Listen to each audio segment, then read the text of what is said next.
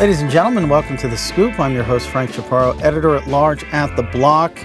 And we're still here at Paris Blockchain Week. And we are joined by Matt Savarese, VP, Global Head of Strategy at NASDAQ. We're going to be discussing NASDAQ's strategy as it pertains to digital assets and the degree to which blockchain technology might innovate traditional financial markets and market structure. But before we dive in, I want to take a moment to thank our sponsors. What's next for digital currency after a brutal 2022? While the core promise of crypto hasn't changed, digital currency is still forming the base layer for a new global commerce infrastructure. From merchants at the point of sale to corporations that want to pay suppliers and even employees more efficiently, Circle has always seen itself as a connector of the traditional world and the new world of digital currency. It's like building houses. What's the foundation and can you get the foundation right? Throughout Q1, I'm happy to host leaders from Circle here on The Scoop to give listeners the chance to hear how one of crypto's most prominent builders is paving the way for digital currency utility. Visit circle.com slash scoop for more information.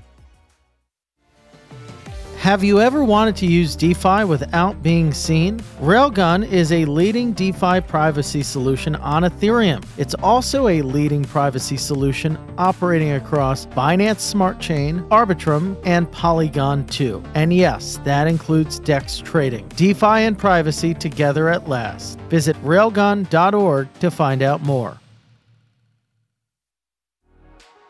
This episode is also brought to you by Flare, an EVM based layer 1 blockchain with secure, decentralized access to information from other chains and the internet. Flare's native interoperability protocols provide developers with a variety of high integrity price and event data, including detailed transaction proofs from other chains and information from Web2 APIs. Build better and connect everything at flare.network.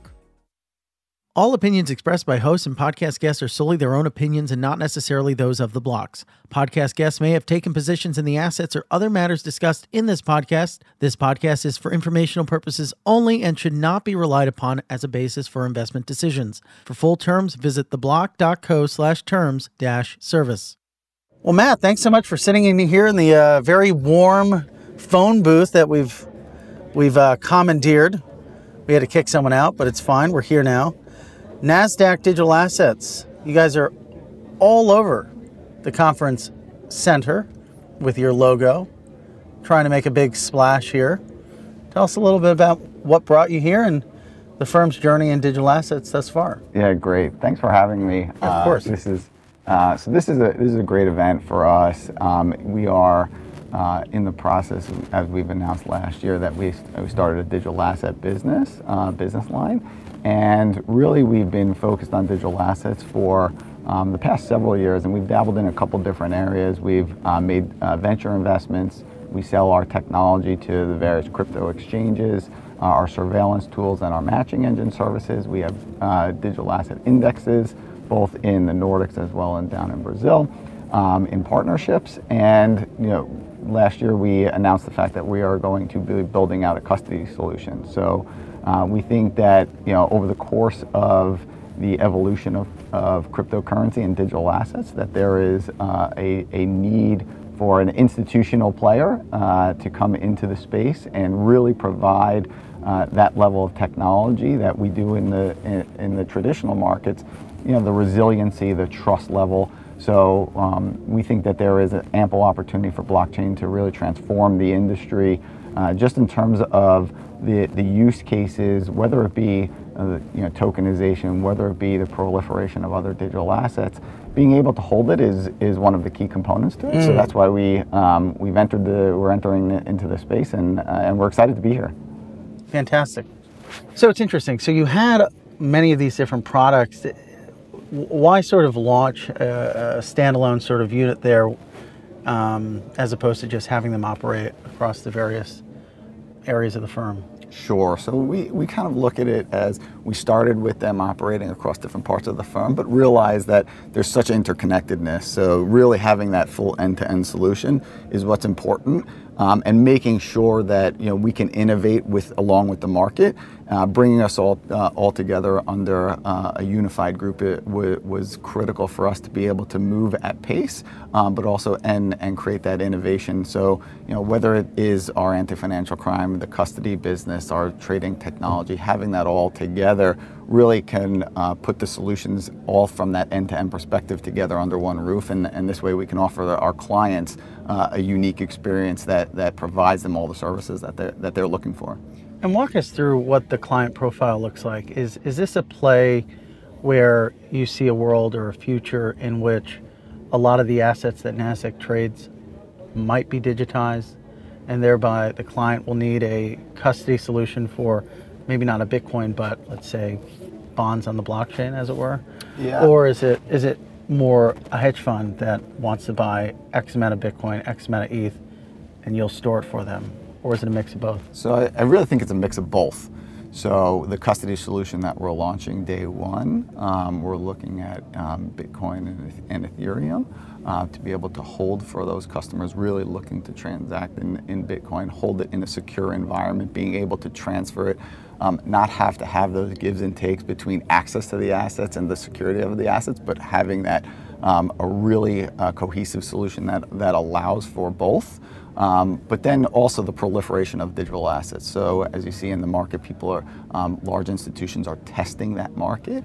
They're looking at different things, whether it be bonds, leveraged loans, um, FX trades. Uh, so we are, um, we, we see this evolving over time.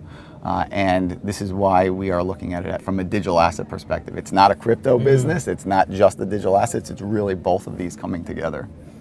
And obviously, you announced the product offering at a very different time, not just in the crypto market, but overall macro. Has that has that level of interest from the client community pool, whatever you want to call it, has that dwindled, or is there still enough interest there? Yeah, so it's interesting. The timing of the launch was um, at the beginning of even the crypto winter. So you had the three arrows uh, mm-hmm. uh, collapse early on. We announced after that, so mm-hmm. there was already a little bit of turmoil in the market. You were like, um, "Let's go." So uh, we felt that there, the you know, trust had started to be to break down a little bit, and they really, really needed that trusted player to come in. Um, and then the um, what happened in November of last year um, you know, just trans, uh, even forced more of the thesis that we have. it didn't having, cause some sort of, you know, not internal tension. I wouldn't use the word tension, but maybe did you have to sort of go back to bat on the business after all this calamity? No, I think it really actually more solidified what we were actually the, the thesis that we had. So, um, bringing the technology, bringing those aspects from that that traditional institutions are looking for. So whether it be segregation of duties, whether it be having control of, from a risk management profile and a risk management process, all of those things built into the technology and utilizing technology as an infrastructure. That was the thesis that we had is, is being able to provide that. And now with um, what happened you know, late last year in 2022, this would really help solidify that. So when we when we went back and reevaluated it, we looked at it as are we on the right path? And you know, we looked at it as yes, we think we are on the right path. Path having that foundational aspect of custody was absolutely critical, and we see institutions not the ones you know they're not even backing away from the space, but they're actually looking for players like us to say, mm. great, they know how to deliver it. They've done it for 50 years they're innovative in a regulatory environment as well. Um, so those that can innovate in a regulatory environment, we think are the ones that are going to win and can help us grow in the in the ecosystem. So that's why uh, it helps solidify that thesis. Yeah, because you kind of had a total meltdown or breakdown of crypto's market structure and capital markets. My job is it's become a lot easier because the number of firms I'm responsible for covering have it's it's halved, yeah. right? Yeah, you sure. go down the list, BlockFi, which was looking to do Prime. You have uh, FTX, obviously, no longer in the picture. Genesis is in a very precarious state. Uh, the custody providers are fine. It's a sleepy business. There's not as much as much risk, but even with let's say Galaxy BitGo, you know that deal fell apart, and that was supposed to be a there was supposed to be a prime business that came out of that. Um, but but to your point, I, I, guess what you're you're sort of hinting at here is you, can, you ha- downtrodden space where people might want something a bit more stable and a custody provider. But what is the sort of you know how many folks out there, um, you know, if, if they're dabbling in crypto, just want to custody Bitcoin and ETH? Yeah. As opposed to like the longer tail of assets. Yeah, so I think what what we saw last year, early last year in 2022 and 2021 was uh, more the proliferation of those altcoins um, and having that that extreme breadth of product. And you had people go down that altcoin path. Now I think what you're seeing is actually move back more towards the majors. So really, Bitcoin and, and, Ethereum and some of the other uh, other chain other layer ones but so you know that compression back down as opposed to the proliferation mm-hmm. uh, uh, into thousands of coins. We all know that you know thousands of coins weren't really going to be you know the end state that you'd have some consolidation as people build on the different ecosystems and we look to support those ecosystems. Uh, but we do see you know a consolidation back especially from major institutional investors. They're going to start with those majors. So it, it actually helps us when we think about going to market and helping those institutions bring it bring um, their business into web3 and into the into the crypto ecosystem that's where um, we've seen even more opportunity here. So, what's your background? You've been at NASDAQ for 12 years. When did you fall down the proverbial rabbit hole? Yeah, so um, so personally, I've been in. And then I'll involved. tell you my story because it involves Emily. So personally, I've been involved with it since uh, about 2015, um, but also the company has been in 2015. Mm. So I've always kind of maintained. Chain. Up. Remember that? Yeah, I've always been uh, trying to keep up to date with new technologies that can help the the ecosystem. So as part of it, in my 12 years, I was um, at, in the broader strategy organization, looking at different ways that we can uh, expand the business, and digital assets was one of them that really piqued my interest mm-hmm. and started to dig deep into hey, where can we play a bigger role?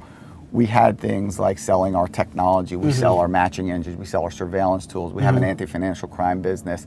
But it was time to see all right, what can we do more and how can we help the ecosystem from an infrastructure perspective?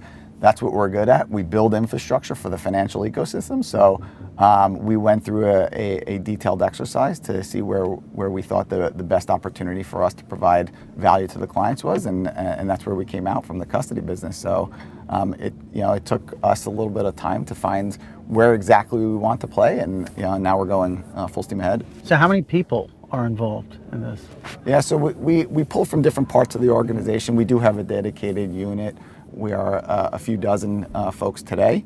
Um, and we're expanding that, that team out. Um, but then we pull the different parts of the uh, mm-hmm. of the organization. So we want to leverage on the best that Nasdaq has to offer from you know from our infosec, from our technology um, folks, um, as well as our risk and compliance folks. So we want to pull from the best of the organization, but also have this dedicated unit that can uh, that can move swiftly in, in, you know, in the space. And so, when, what is the timeline for launch? Yeah, so we are um, we are in with our regulatory. We're applying for regulatory uh, approval, so we are subject to that. So um, we are hopeful that uh, within the first half of, the, uh, of, this year, we will be launching the, the custody solution, but all subject to uh, to the New York Department of Financial Services, and we're working with them. I don't know if that's going to happen. We're we are we are optimistic. NYDFS is not a fan of crypto right now but I will put a spoon under my pillow for you. So, I mean, that is one challenge. One question here is what are the challenges you see to increase institutional involvement in this ecosystem? Yeah, I think we've seen um, some of the challenges, but I think that the the great thing that we've seen is even things like the price of Bitcoin um, in the current environment when you have uh, mm-hmm. uh, some failures of, uh, of traditional banking institutions has, has stabilized and kind of grown in, in this area. So, um, yeah, I think the, the ones that really are the institutions that were really looking at crypto and digital assets, um, we've seen a little bit of a pivot in some respects. So we look, they look towards, all right, how can we tokenize um, other traditional asset classes? You know, what is it that we can provide from the security, and they want to make they're doing a little bit more diligence on who they partner with, um, which bodes well for us. But um, you know, I think the the tokenization aspect has come back into vogue. It was in vogue three years ago or Yeah. so. It's come back into vogue here. So. Uh, I, you know, I think the, the, the conversation has, has changed a little bit, but those that are pushing forward, you know, are still um, are, are still on that path. So why do you think it is back in vogue? And and I was actually speaking to someone about this the other day. Um, do you remember when they were trying to like tokenize a dorm room in South Carolina? I think it was Harbor that was working on that. And you know, Mr. Pompliano was talking ad nauseum about STOs. That was what we called them back then. Why now? Why is it? You know, both things are both back in vogue: custody and Yeah. tokenized whatever, tokenized Yeah. bonds, securities. What's going to make it happen this time? We'll focus on the STO, what we used to call them back in the day. Yeah, yeah. I think when back, you know, years ago, I think the the technology hasn't quite um, built up to where it is today. Um, everyone looked at the underlying blockchain and they were first figuring out what it meant to be in Web three, what it meant, what the blockchain was meant to do, um, bring that efficiency. I think you've you've had that catch up in the technology and the build of this, um, as well as having, you know, you need to hold the assets. So from a custody perspective, right, that has also built up, and the technology and the security around it, um, all of that has started to, people get to realize the efficiency that blockchain can can bring to some of these asset classes. Now, I think the the nuance between tokenization today and tokenization years ago is years ago was tokenization of everything. Everything was going to be tokenized. And now you're looking at, all right, what brings the most efficiency and how can I use it? The smart contracting and the building of the smart contracting, making sure that um, you know you have a very detailed um, build on that smart contract. So you know it's audited the smart contracts, and now you've kind of seen the proliferation of some of these um, and the use cases. So the tokenization itself um, is becoming a little bit more commoditized in that perspective um, of just creating the token, but the underlying contract having that be the, the piece that trades. And we look at it even on our carbon market. So we, we're looking at it from uh, a carbon perspective, how we can use uh, smart contracts as a way uh, to, to trade this asset class. So you're starting to see asset classes evolve on utilizing the efficiency of the blockchain as opposed to just, hey, let's tokenize everything and proliferate it across the globe. The core promise of crypto hasn't changed. Stablecoins can bring faster payments at internet scale, from merchants at the point of sale to corporations that want to pay suppliers or even employees more efficiently. Circle has always seen itself as a connector of the traditional world and the new world of digital currency. USDC is more than just a stablecoin. USDC is also an open source platform. When our transactions actually final and you can't change them anymore, that's another great quality property of cash because when it switches hand, it's final, right? Can you digitize all those good quality properties and bring that in a digital form? USDC by Circle is at the forefront of this innovation. And that's why the Scoop is partnering with the folks at Circle to tell you guys why and how our industry is moving. A lot of us who have built USDC, myself included and Jeremy included, we are technologists, so we approach this problem from a technology point of view. Visit circle.com slash scoop for more information. Have you ever wanted to use DeFi without being seen? Railgun is a leading DeFi privacy solution on Ethereum. And it's also a leading privacy solution operating across Binance Smart Chain, Arbitrum, and Polygon too. Shield your funds and use them privately on your favorite DeFi apps. Railgun's cutting edge zero knowledge system encrypts your data from public view. And yes, that includes DEX trading. DeFi and privacy together at last. Visit railgun.org to find out more.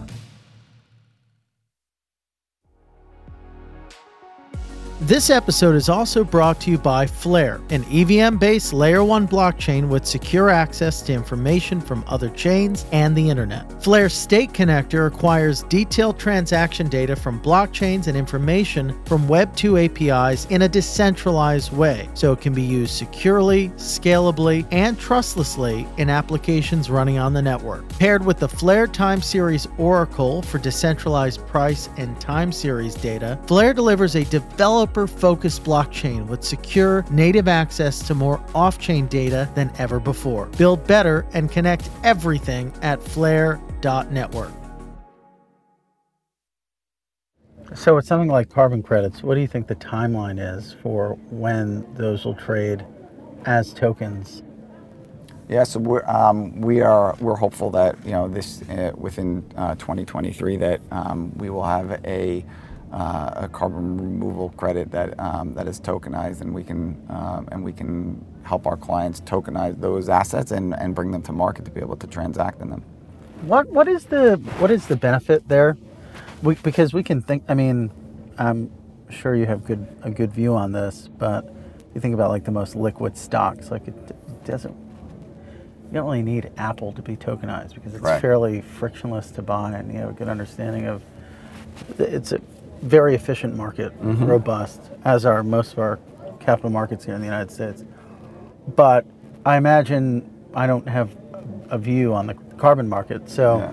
what what does tokenization add that brings more robust trading experience? Sure, and I'll to look at it in, in the form of like, hey, like equities. I agree with you. You know, there it's a hyper efficient market. There's really not much need for any sort of tokenization. But when you start to think about other asset classes, like carbon or even fixed income for that matter, that have different characteristics that you need to monitor. So if it's a bond and coupon payments. Um, if it is a carbon remo- uh, removal credit, making sure that it's only utilized once. Um, you see in you know in the in the carbon market, things have been utilized multiple times. It's tracked back to. You want to make sure that it gets tracked back to the actual project that's um, that's removing the carbon, and they can deliver that carbon removal credit. Only gets used once. Has the has it all built into the smart contract, so you know you know when it's bought or when it's sold or when it's utilized. You can um, you can mint and burn those. That's pretty interesting. So, if we were to make a list, it's what, what would you put at, on top?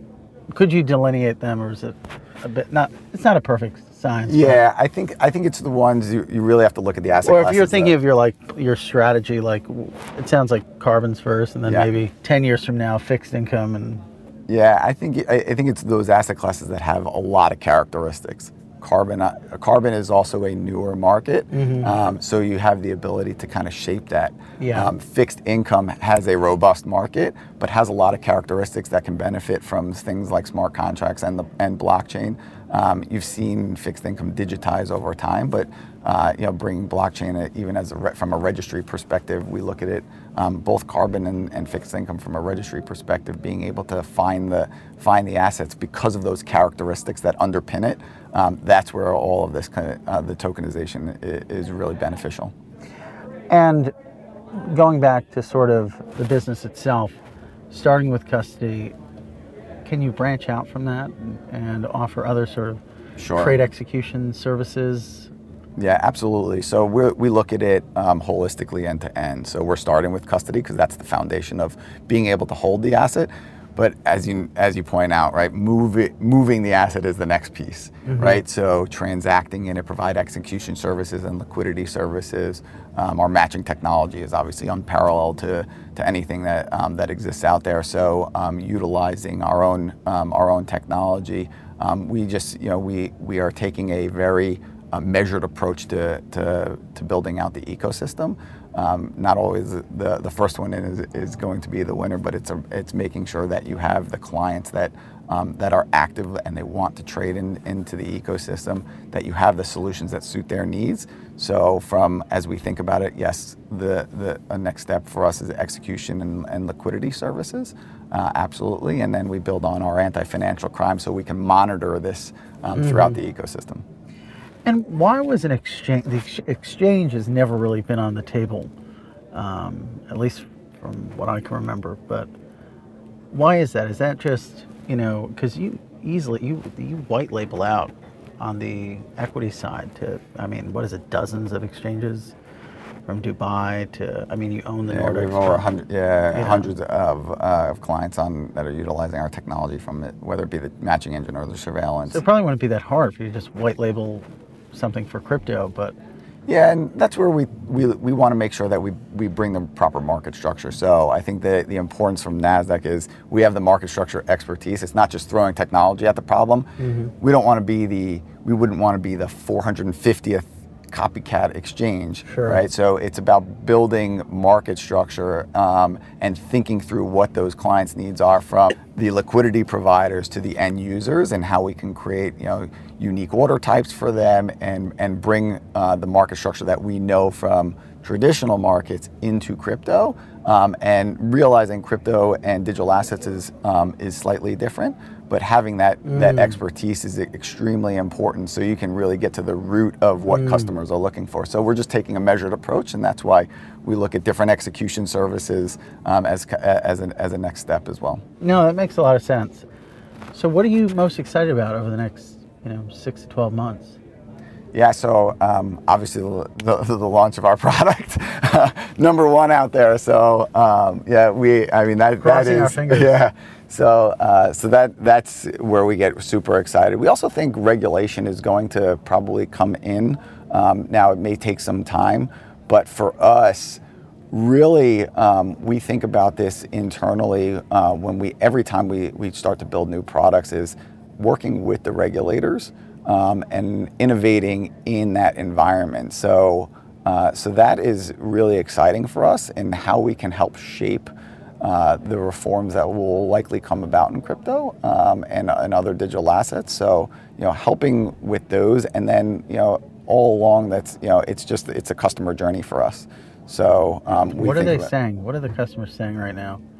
So uh, customers de- are definitely interested, in, uh, still interested in the space. You know, I think there are, obviously you had some hesitancy, um, and uh, we but we do see that interest still is mm-hmm. there. You, you still see folks um, out there like the Franklin Templetons who have uh, product out there. Mm-hmm. Um, so, and you're only, and we think you're only going to see more and more uh, uh, customers come into the space uh, and really spend the time, whether it be new products. We want them to focus on their customer, and we help build that infrastructure for them. Fair enough. Well, Matt, thanks so much for taking the time to share your expertise and the firm's journey into digital assets and what you expect to happen in the coming months. Yeah, really appreciate it. Uh, thanks for having me, and uh, this is great. Welcome to the phone booth. To, yeah, phone booth. we should change the, we should change the name of the show to the phone booth. the scoop will be back for you again with another great guest. Have an awesome day. All opinions expressed by hosts and podcast guests are solely their own opinions and not necessarily those of the blocks. Podcast guests may have taken positions in the assets or other matters discussed in this podcast. This podcast is for informational purposes only and should not be relied upon as a basis for investment decisions. For full terms, visit theblockcrypto.com slash terms dash service.